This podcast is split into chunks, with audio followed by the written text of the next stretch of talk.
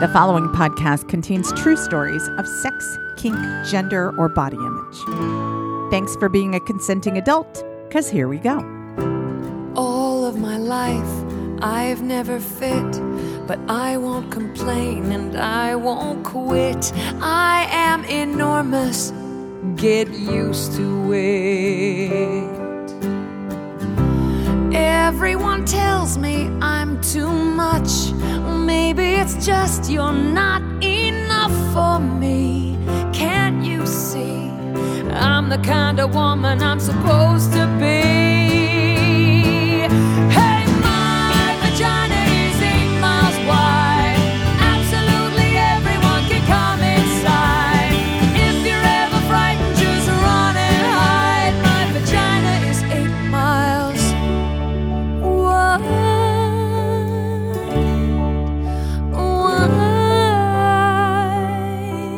Hi there, and welcome to the Body Storytelling Podcast.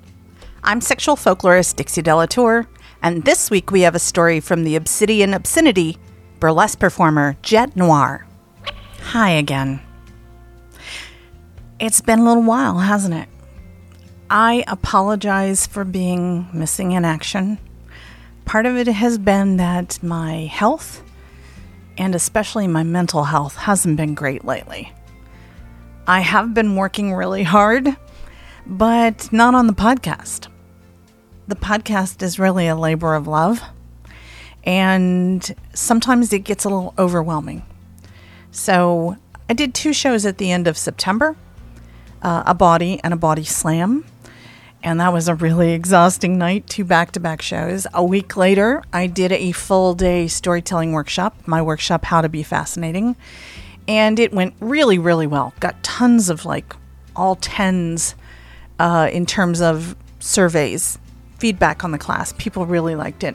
So I've decided I'm going to keep refining it and I'm going to keep working on it. Because if you don't know, Midori told me it would be a really good idea that if I'm going to hit the road and try and do a national tour, it would be really smart to also teach my 1-day workshop in the cities that I'm going to. So I'm building right now, and building doesn't always look like you're busy. It's kind of happening in the background. I've been working on what's next. I've been contacting venues all over the country. And I also got a message I want to tell you about. You may remember my superfan, the person who took How to Be Fascinating starting in 2021 and who's been building an unbelievable job history because of the workshop. They and their trans and non-binary family got saved from the South and moved off to Washington State, where their family was protected. They got their dream job, had their salary doubled. The company paid to move them across the country. And I just got this message that said, "Hey, Dixie, it's the superfan. And you're not going to believe this, but my company, the 3rd largest company in the world, is offering me a job transfer to another role within the organization, which is even better fit for me. And it's all because I'm telling my story to as many people who will listen. And I just want to say thank you, because I wouldn't be here doing all of this without you. Thanks." Messages like that make me feel so good. Sometimes you feel invisible if you're not on stage, you know? I'm used to seeing hundreds of people at a time, and my life has been very lonely without live shows. I miss it so much. I love having people come up and tell me their stories, tell me about their favorite story in the show. Just tell me what body means to them, what the podcast means to them. And those things don't happen unless live shows are happening. So now I'm working on it. Hopefully there'll be a show near you happening soon. That's the dream. Nobody in the world teaches storytelling the way that I do. I'm completely self-taught. And at first, I wasn't sure if my method would resonate with people. But after almost 17 years of doing this, I'm pretty fucking sure it works. If you want to learn how I teach people to tell stories that are beautiful and empathic and relatable and all of the things that body storytelling is known for, take my workshops. I've got 2 more coming up really soon. And this is going to be learning directly from me, live and in person, in the same room.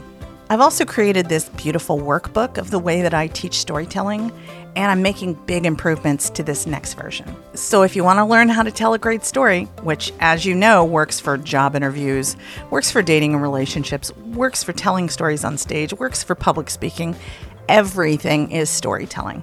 Here's the upcoming dates. I'll be teaching it on Sunday, November 5th in Los Angeles, and then again in San Francisco on Sunday, December 3rd. The San Francisco workshop is almost full, so sign up as soon as you can. The workshop is called How to Be Fascinating, Dixie's Secret System for Brilliant Storytelling. And I can't wait to teach you my secrets. Well, I'm about to ask you for something I've never asked you for before. And it's because I just learned something new. I mean, I've always worked in this realm, sex, kink, gender, body image.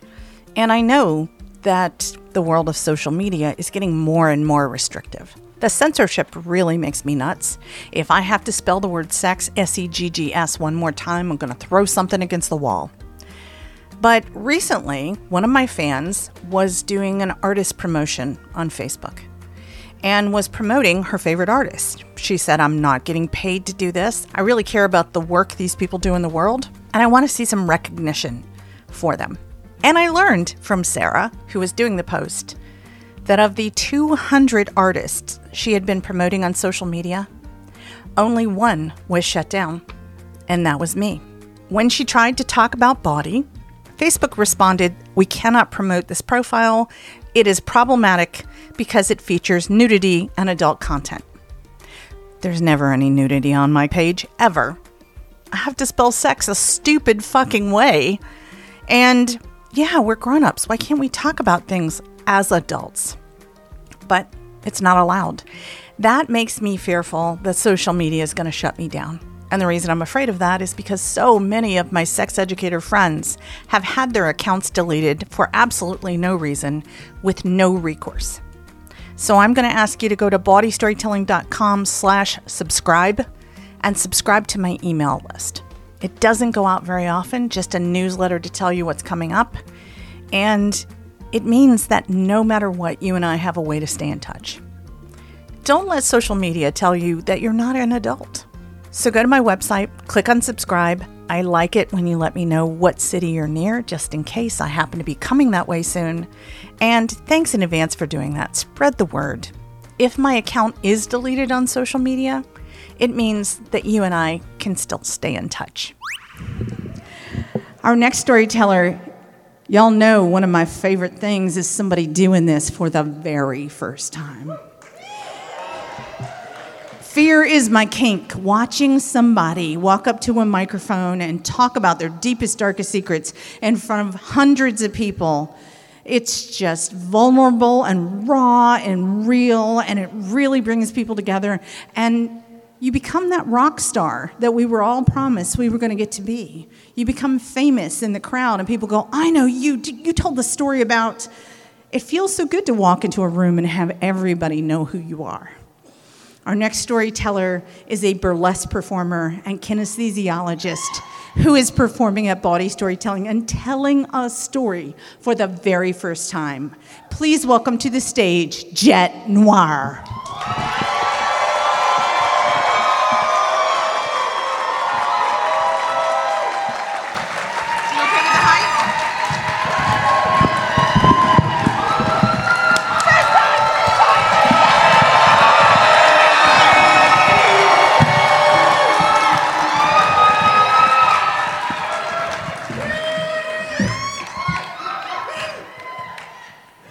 Hi.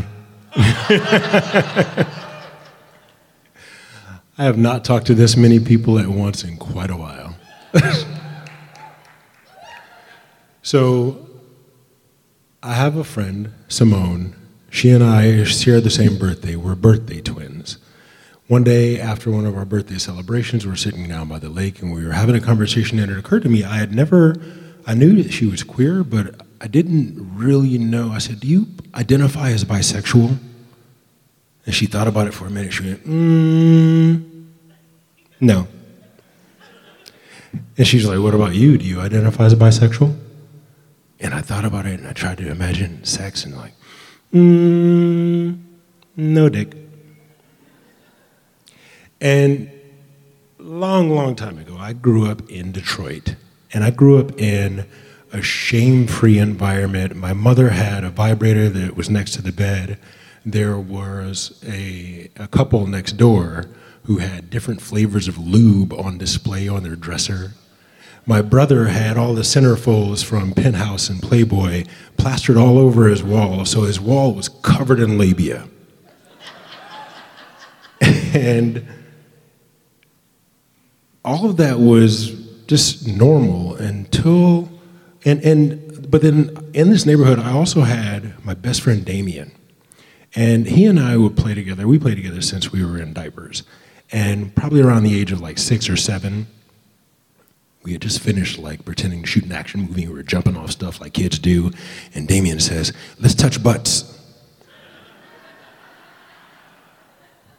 So we pulled our underpants down and just touched our bare butts. And that was it. And that just sort of became a part of our regular playtime.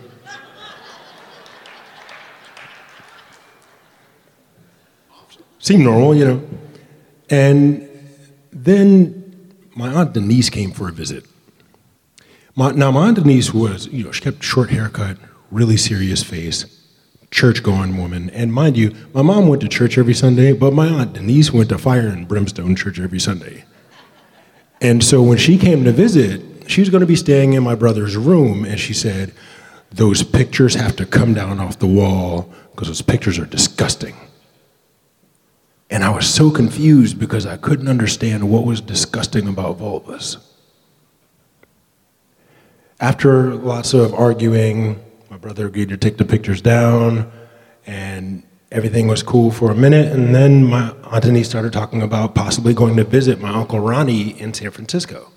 Growing up in Detroit, I had no idea what that would be like. I mean, I imagined the Golden Gate Bridge, and I thought about just California at all, and all of it was, it seemed like it was gonna be this really cool trip, and she said, really, she got the deep eye contact, you know, and she said, "Now you know your Uncle Ronnie, he's gay." And she was so serious. And I didn't know why gay was serious. And she just looked at me for a while. I guess she was expecting me to respond some kind of way, and I just said, "Okay."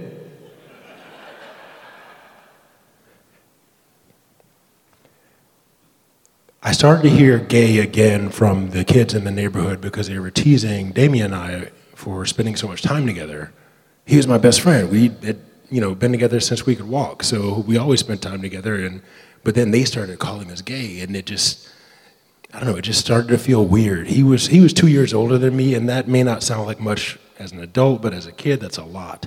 And I kind of used that as my excuse to just spend less time with Damien.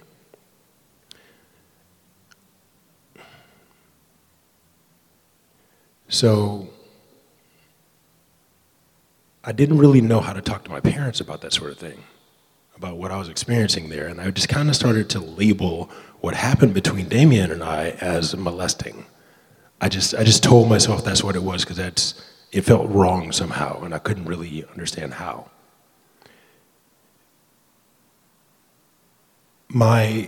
Like I said, I couldn't really talk to my parents about this, but my parents were great. I mean, they had this amazing love story where they met and were married in less than a year.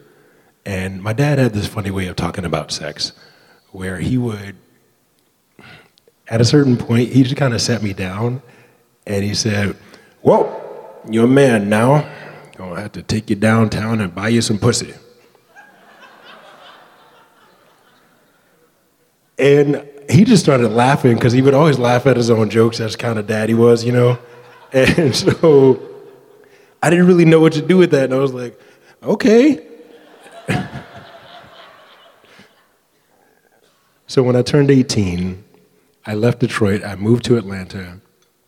And things got really interesting for me in terms of dating because I was dating with intention. I was dating like I was trying on partners to see, could this person be my wife or could we have babies together? And I was seeing everyone through that lens. And I started to hear a lot of the women that I was dating, or even their friends, talking about just saying really shitty things about bisexual men, like, I can never date a man that takes a dick, or just, they said awful things. And but at the same time, in Atlanta, this is where I started to have queer friends for the first time and attend, like, you know, queer events and go to queer bookstores and things like that. 30 years later, I get a phone call from my brother. I was on a business trip in Memphis, and he said that our father's health had taken a turn and that and that I should come home right away. So I changed my plans. I flew from Memphis to Detroit, and I remember at my dad's bedside, I was telling him, I was talking about a woman I was dating at the time, and I was sort of reassuring him, like, don't worry, you know, I found a partner, someone's gonna take care of me the way you had mom, you know. And I was like, I felt like I owed him that, because I expected to have that same love story that they had. He was intubated at the time. He couldn't respond verbally, but he gave the nods and the physical cues. I knew he heard me. About a week later,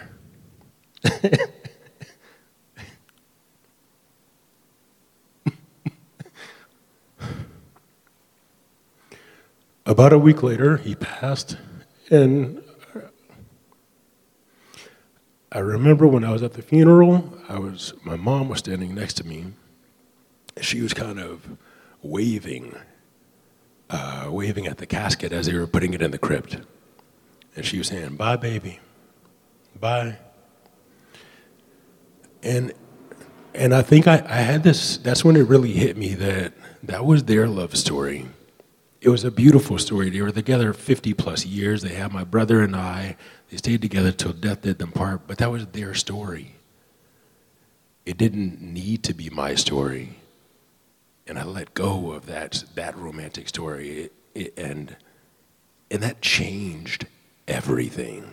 It changed the way I saw people, the way I interacted with people. Instead of seeing people through this lens of potential partnership, I started seeing people as they were. I started being attracted to everyone.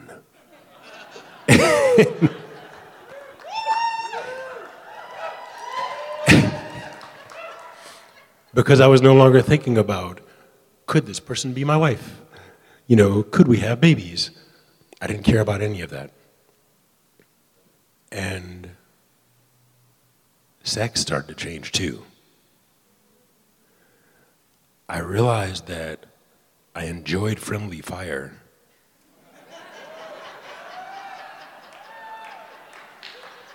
And I also enjoyed assisting the other penis in the room with lube application. It felt like the polite thing to do. And I remember I was backstage with this burlesque performer, Paul Pillows, and to give you an idea, this is a chiseled gymnast, cisgender masculine, beautiful, beautiful man. Pleasure to watch on stage and off. And we would talk, and I would just touch his shoulder a few times and be extra nice to him. And I flirted with him. I flirted.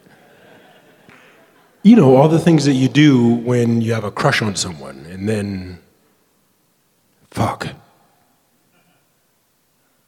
I started questioning if I was really as straight as I thought I was. And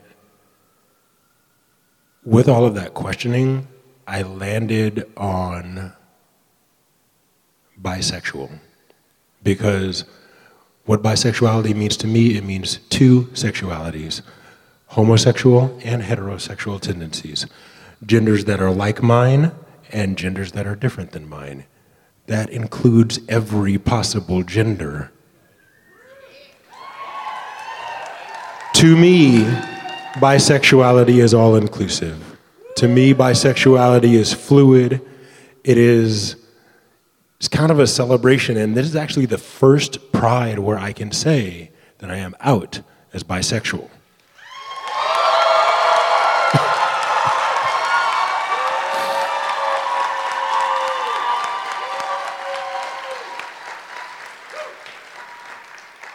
Over the past 15 months, I've learned a lot about myself, and whenever I heard the phrase back to normal, I would cringe. I never, ever want to go back to normal, okay? I want to continue to discover things within myself, and that's the thing I want to invite all of you to do as well, is to continue to discover new things within yourself. Thank you.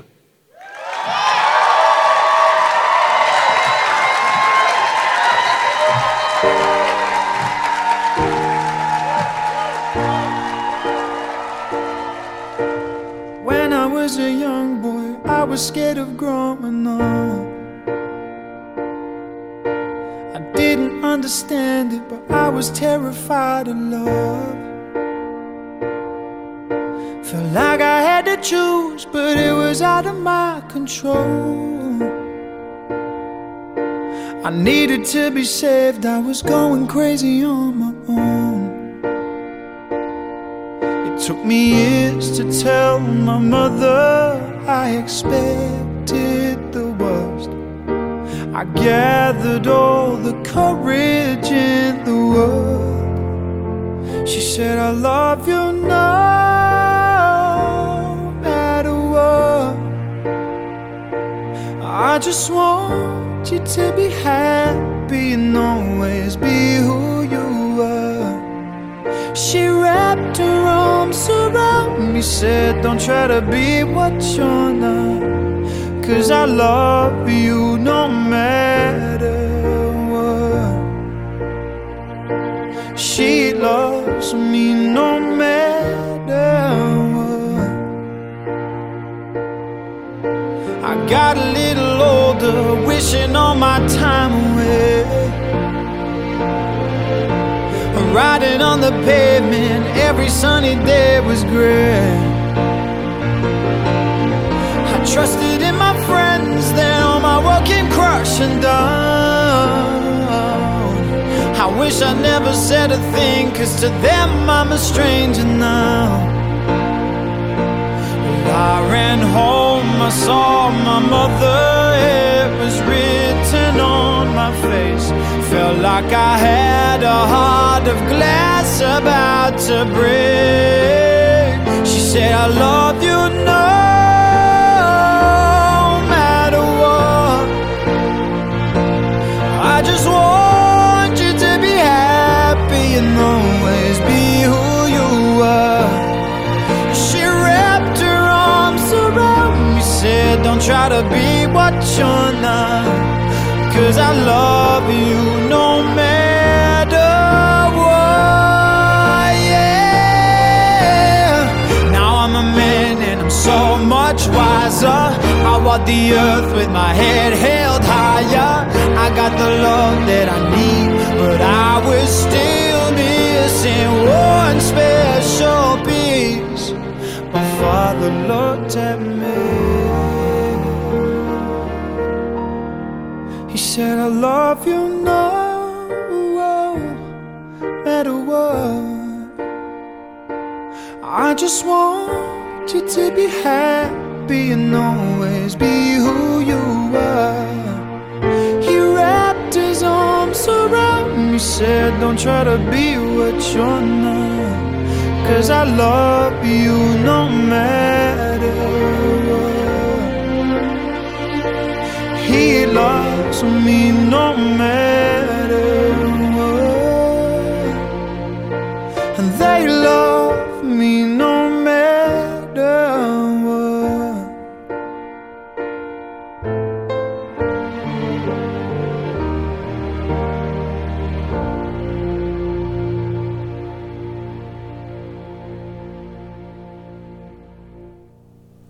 That song was No Matter What by Callum Scott. If you're a regular listener to the podcast, you've heard me talk about Patreon, which is a way that artists can be connected directly with their fans, and you as a fan can support me and ensure that I keep doing this work. It's been really dicey lately, y'all. I mean, I honestly don't know how I'm still turning out shows, how I'm still creating podcasts, how I'm still putting together live shows. Everything is different. But I've always had this dream.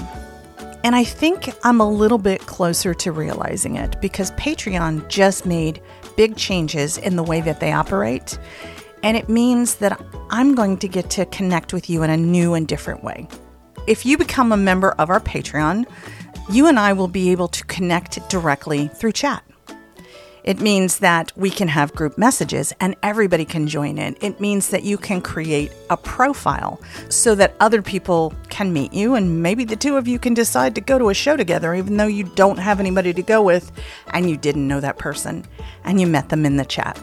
That's my fantasy. When they told me that one, I was like, people do that all the time, but they had to find each other. And this means that they can connect over their love of the show and go to a show together. They've also got this new thing called collections, which is going to make it easier to organize my files. They also have a merchandise shop. I'm considering putting some of the live streams on there, and you can join for free.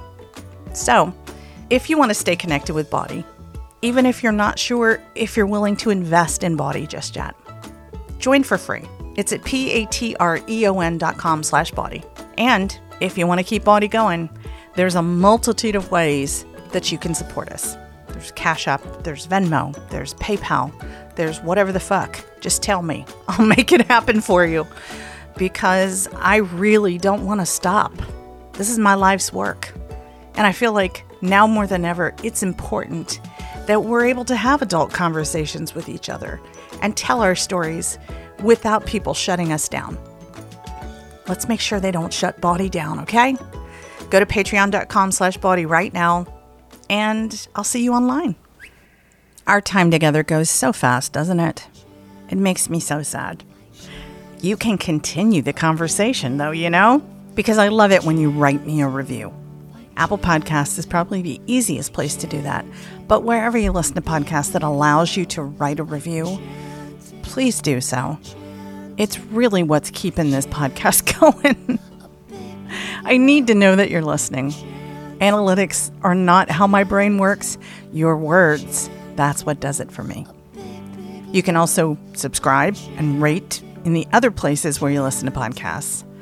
And thanks in advance for doing those things. And while I'm saying thank you, it's time to say thank you to the people who make this podcast possible.